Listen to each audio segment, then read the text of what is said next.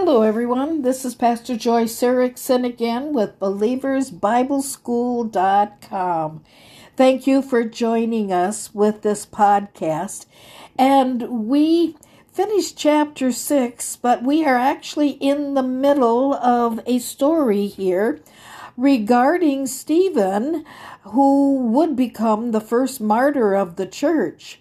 And so Peter, or Stephen, I should say, was um, standing trial, and uh, and we will find out what happens to him in this episode. So there's really no division between chapter 6 and 7 because it's showing us that Stephen is standing in front of Caiaphas or um, Ananias, the high priest in the courtroom of the Sanhedrin Council, and he's defending himself on false charges.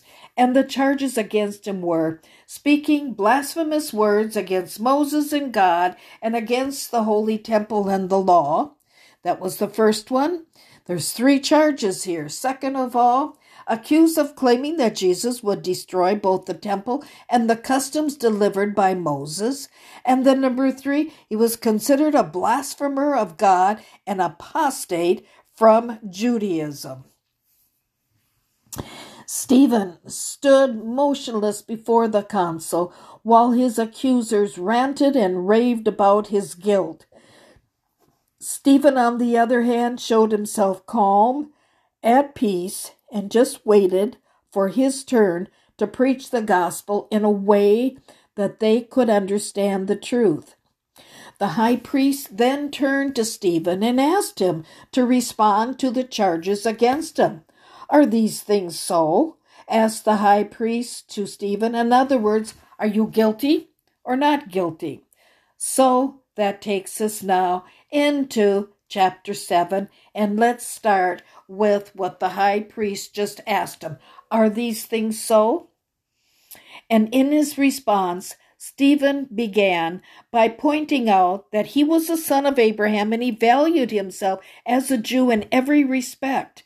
And in paving the way for presenting the gospel, Stephen then opened up by giving a panoramic view of the history of Scripture with the purpose of proclaiming the truth that this Jesus, whom he had been testifying about, was prophesied in the scriptures as their Messiah.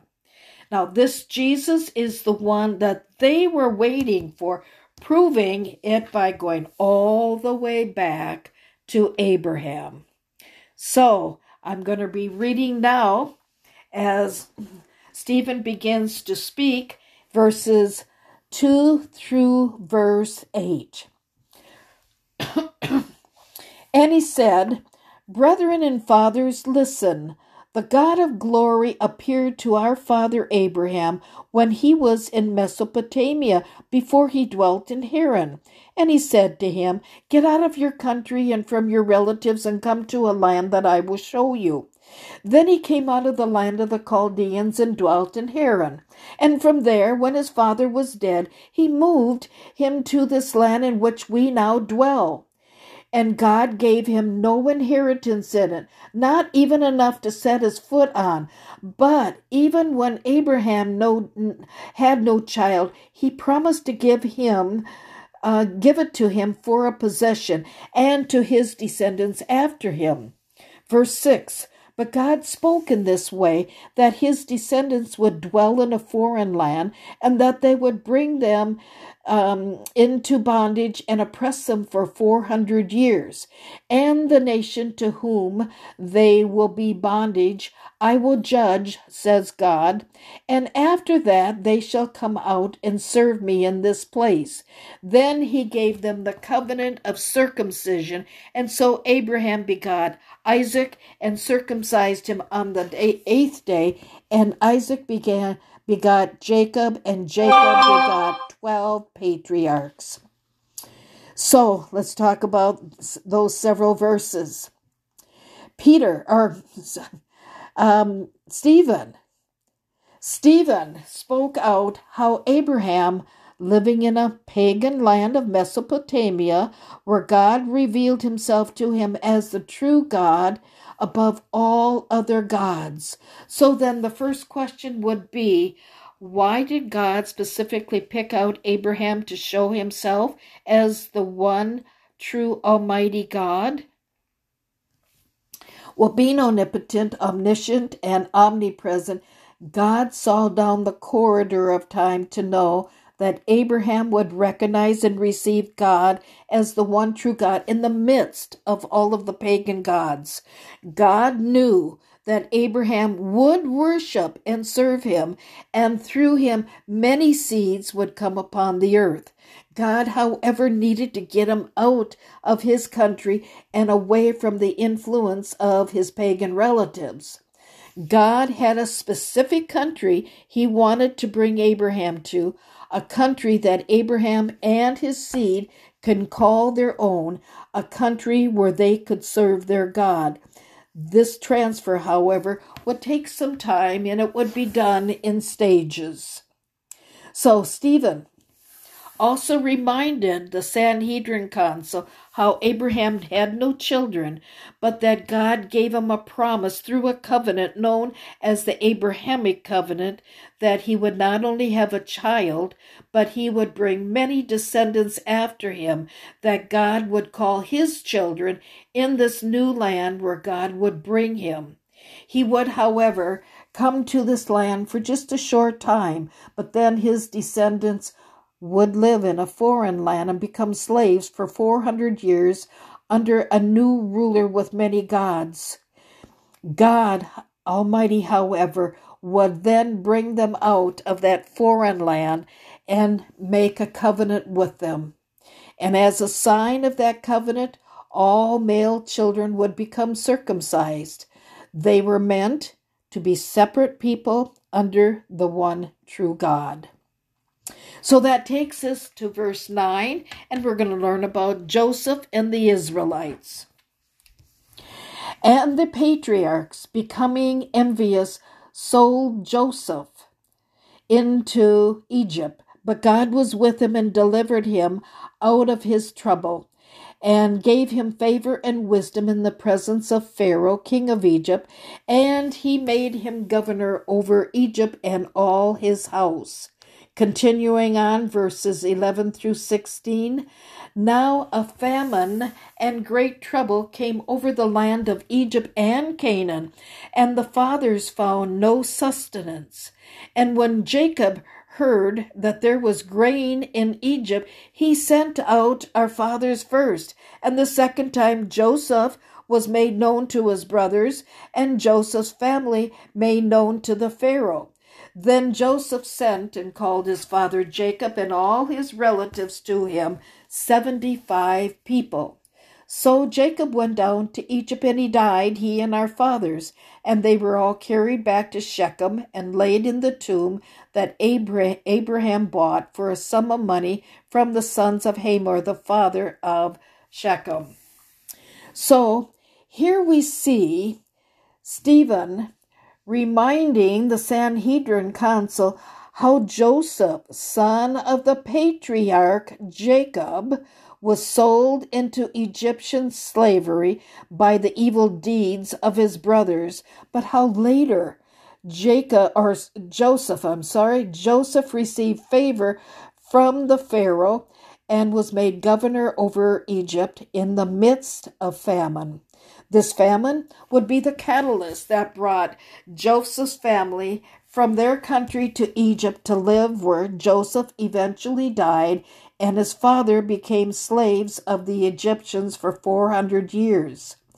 So the family of Joseph, which is now renamed Israel, God renamed Joseph to Israel, would eventually be known as the Israelites.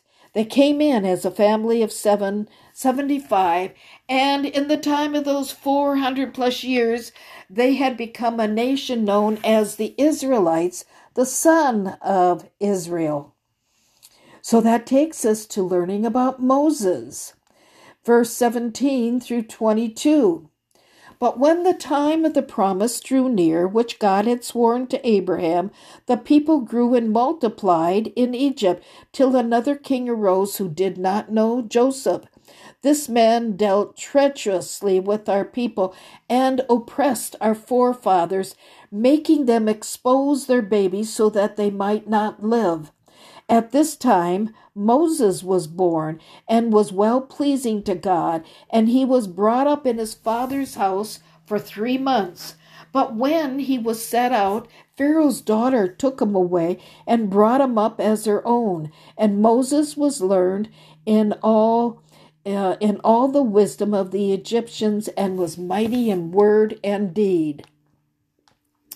Okay, because God had made a covenant with Abraham, the family of Joseph, which was really Abraham's grandson, all who had grown into a nation of people over the past 400 years, they were given mercy and favor by Almighty God.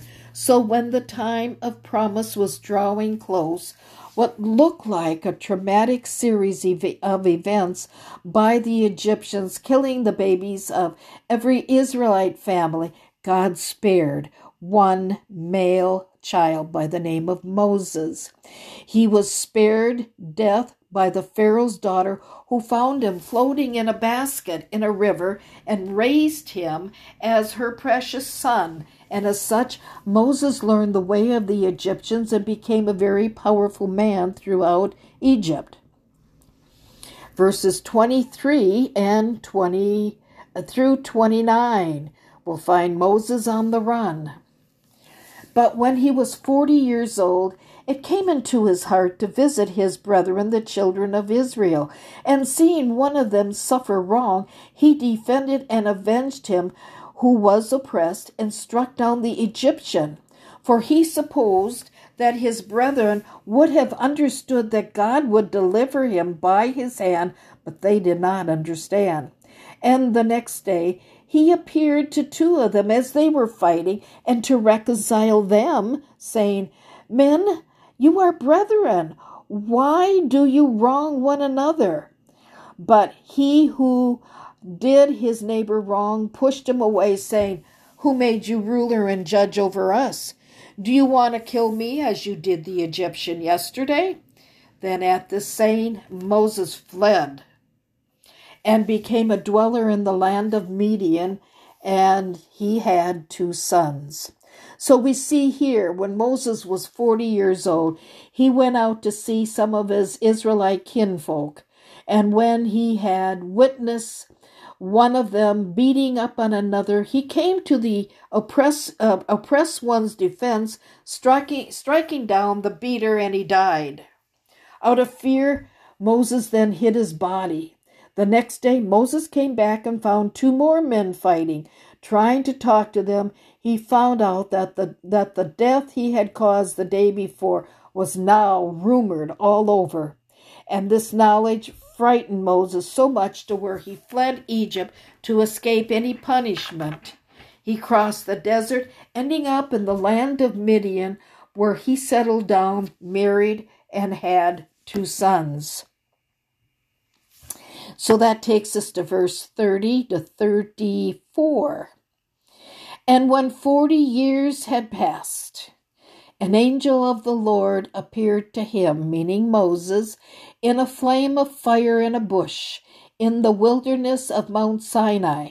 And when Moses saw it, he marveled at the sight as he drew near to observe the voice of the Lord who came to him, saying, I am the God of your fathers, the God of Abraham, the God of, I, God of Isaac, and the God of Jacob.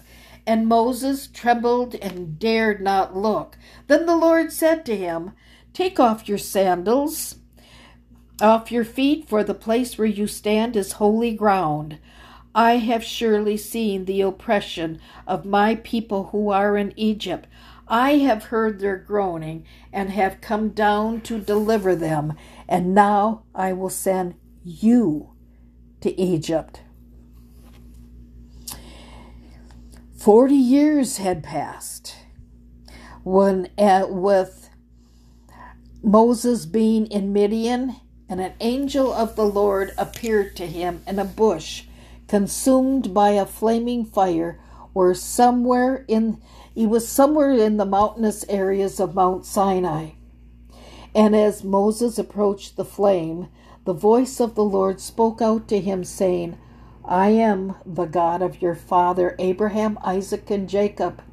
And in fear, Moses, he couldn't even open up his eyes. And then God said to him, Take off your sandals, for this place you are standing on is holy ground. God then told him that he had seen the oppression of his people in Egypt and he was ready to free them, but he would be using him, meaning Moses, to free his people. Moses was to return to Egypt. Verses 35 and 36. This Moses, whom they rejected, saying, Who made you a ruler and a judge? is the one God sent to be a ruler and a deliverer by the hand of the angel who appeared to him in a bush. He brought them out after he had shown wonders and signs in the land of Egypt and in the Red Sea and in the wilderness for forty days. Moses, descendant of Abraham, yet the one raised in the Egyptian palace by Pharaoh's daughter, would be the one whom God had called and sent to be a ruler and deliverer by the hands of that same angel who first appeared to him in the burning bush. The rulers, the Egyptian rulers, however, would reject Moses. Through many signs and wonders, the scripture verified that Moses brought the children of Israel out of the land of Egypt. And one of the wonders was the opening of the Red Sea the, where the Israelites crossed through the sea, and the Egyptian army came after them, and the sea swallowed up the army. God had showed himself faithful by then protecting the Israelites in the wilderness for 40 years. Let's go to verses 37 through 42. This is that Moses who said to the children of Israel, and you know, Stephen is still speaking, giving them the history, which they already knew, but he's confirming and reminding them as he enters into uh, the importance of who Jesus is. And he is saying, The Lord your God will raise up a prophet like me for your brethren. Him you shall hear. This is he who was in the congregation in the wilderness with the angel who spoke to him on Mount Sinai, and with our fathers, the one who received the living oracles to give to us, whom our fathers would not obey but rejected. And in their hearts they turned back to Egypt, saying to Abraham, Make us gods to go before us. As for this Moses who brought us out of the land of Egypt, we do not know what has become of him. And they made a calf in those days, offered sacrifices to the idol, and rejoiced in the works of their hands. Then God turned and gave them up to worship the host of heaven, as it is written in the book of the prophets. So here we have Stephen being accused of blaspheming Moses is now giving honor to Moses by pointing out how the scriptures through Moses foretold that the Israelites, that through the Israelites, God would raise up another prophet like him someday. Now, the same um, for um, this same foretold prophet had been with the patriarch in ages past, speaking the oracles of God to them. It was the same foretold prophet who was also with Moses when God spoke to him in the burning bush on Mount Sinai. Moses had the honor of being with this foretold prophet and foretelling that he would ultimately come to earth as the fulfilled Messiah to the Jewish people. So when the Israelites first wandered in the wilderness, their hearts did turn back to Egypt when Moses was up on the mountain talking to God. And in fear, many of them made a golden calf for an idol to worship and offer sacrifices, and they rejoiced in their evil deeds. God gave them up and simply allowed them to worship whom they chose, and then he devoured them in death. This prophet Moses also spoke of the one who instructed Moses with the commandment of God and watched over the children of Israel for all of these 40 years in the wilderness.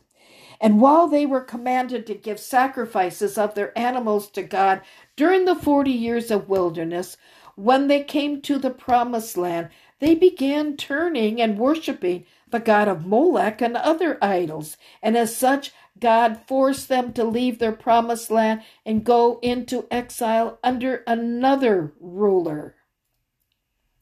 So, continuing on in verse 42 Did you offer me slaughtered animals and sacrifices during forty years in the wilderness, O house of Israel?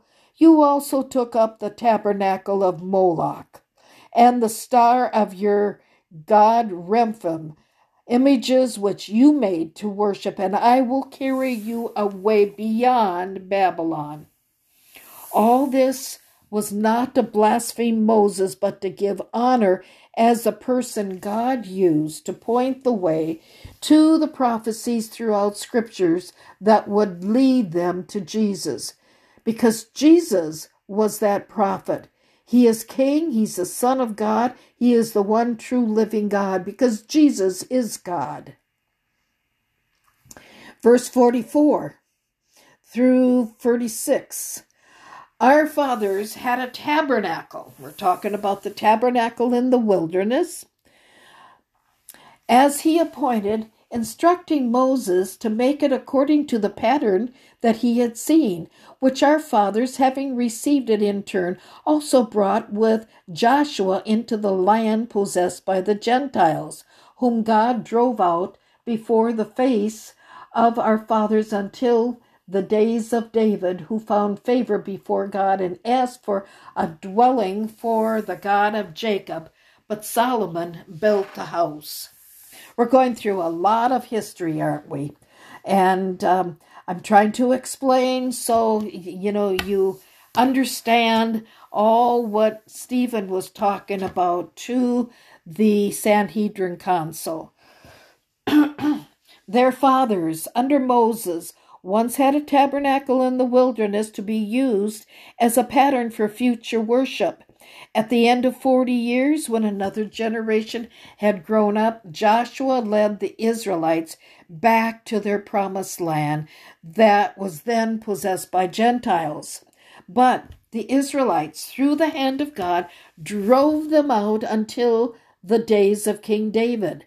And David asked God for a temple, and God used his son Solomon to build the temple verses 48 and 49. However, the Most High does not dwell in temples made with hands, as the prophet says. Verse 49 Heaven is my throne, and earth is my footstool. What house will you build for me, says the Lord? Or what is the place of my rest? Has my hand not made all these things? So Stephen is continuing on and the air is the tension is mounting in the courts of the Sanhedrin Council, and Stephen boldly spoke out that God no longer dwells in temples made with hands. Whoa, that hit a nerve. He confronted the idolatry of the temple, confining God to within the walls of the temple, because God is in heaven and in doing so, he was confronting their idolatry of their temple. God, however, is much bigger, a much bigger God than that. So, 51 through 53, this is a long chapter. You stiff necked and uncircumcised in heart and ears, you always resist the Holy Spirit as your fathers did, so do you. Which of the prophets did your fathers not persecute? And they killed those, who foretold of the coming of the just one, of whom you now have become the betrayers and murderers, who have received the law by direction of angels and have not kept it. So we have Stephen boldly calling them stiff necked and uncircumcised in heart and ears meaning they were completely blind as to what they were doing. They were obstinate and determined to do what they wanted to do. There was nothing anyone could do or say to change their mind. He accused them of resisting the Holy Spirit in the same way that their ancestors had done. Their ancestors had persecuted and even killed the prophets before them, and now they betrayed and murdered their Messiah. They had the law, they knew the law, but they disobeyed the law. Verses 54 through 56. When they heard these things, they were cut to the heart, and they gnashed at him with their teeth. But he, being full of the Holy Spirit, meaning Stephen, gazed into heaven and he saw the glory of God and Jesus standing at the right hand of God and said, Look, I see the heavens open and the Son of Man standing at the right hand of God. After listening to Stephen, the consul was so angered to the even to the point of madness. Stephen, on the other hand, being full of the Holy Spirit, proclaimed, Look, I see the heavens open and Jesus standing at the right hand of God. Verses 57 through 60. Then they cried with a loud voice, stopped their ears, and ran to him with one accord, and they cast him out of the city, and they stoned him. As the witnesses laid down their clothes at the feet of a young man named Saul. And they stoned Stephen as he was calling on God, saying, Lord Jesus, receive my spirit. Then he knelt down and cried with a loud voice, Lord, do not charge them with this sin. Then, when he had said this, he fell asleep. Refusing to listen to him, these these elders, these rulers of the Sanhedrin Council, covered their ears. And what I'm doing is explaining what happened here, screaming and running toward him like, like a wild, mad crowd. At that, they dragged him out of the city, they stoned him, and his sentence, he was sentenced for being uh, guilty of blasphemy. Those who were part of the stoning laid all their outer garments at the feet of a young Pharisee named Saul, who we'll get to meet, acting as the official over the stoning. And they stoned Stephen as he was called, uh, calling on God, saying, Lord Jesus, receive my spirit. Verse 60 Then he knelt down and cried with a loud voice, Lord, do not charge them with this sin. And when he had said this, he fell asleep. He lay down and died. This concludes chapter 7. And so the story gets more intense, doesn't it? But it's a good story of the history of the church. And so, um, as we conclude chapter 7. We will go into chapter 8 in our next podcast. So join me, will you, again? So, in the meantime, this is Pastor Joyce Erickson with Believers Bible School saying God bless you, and we will talk later again. Bye bye.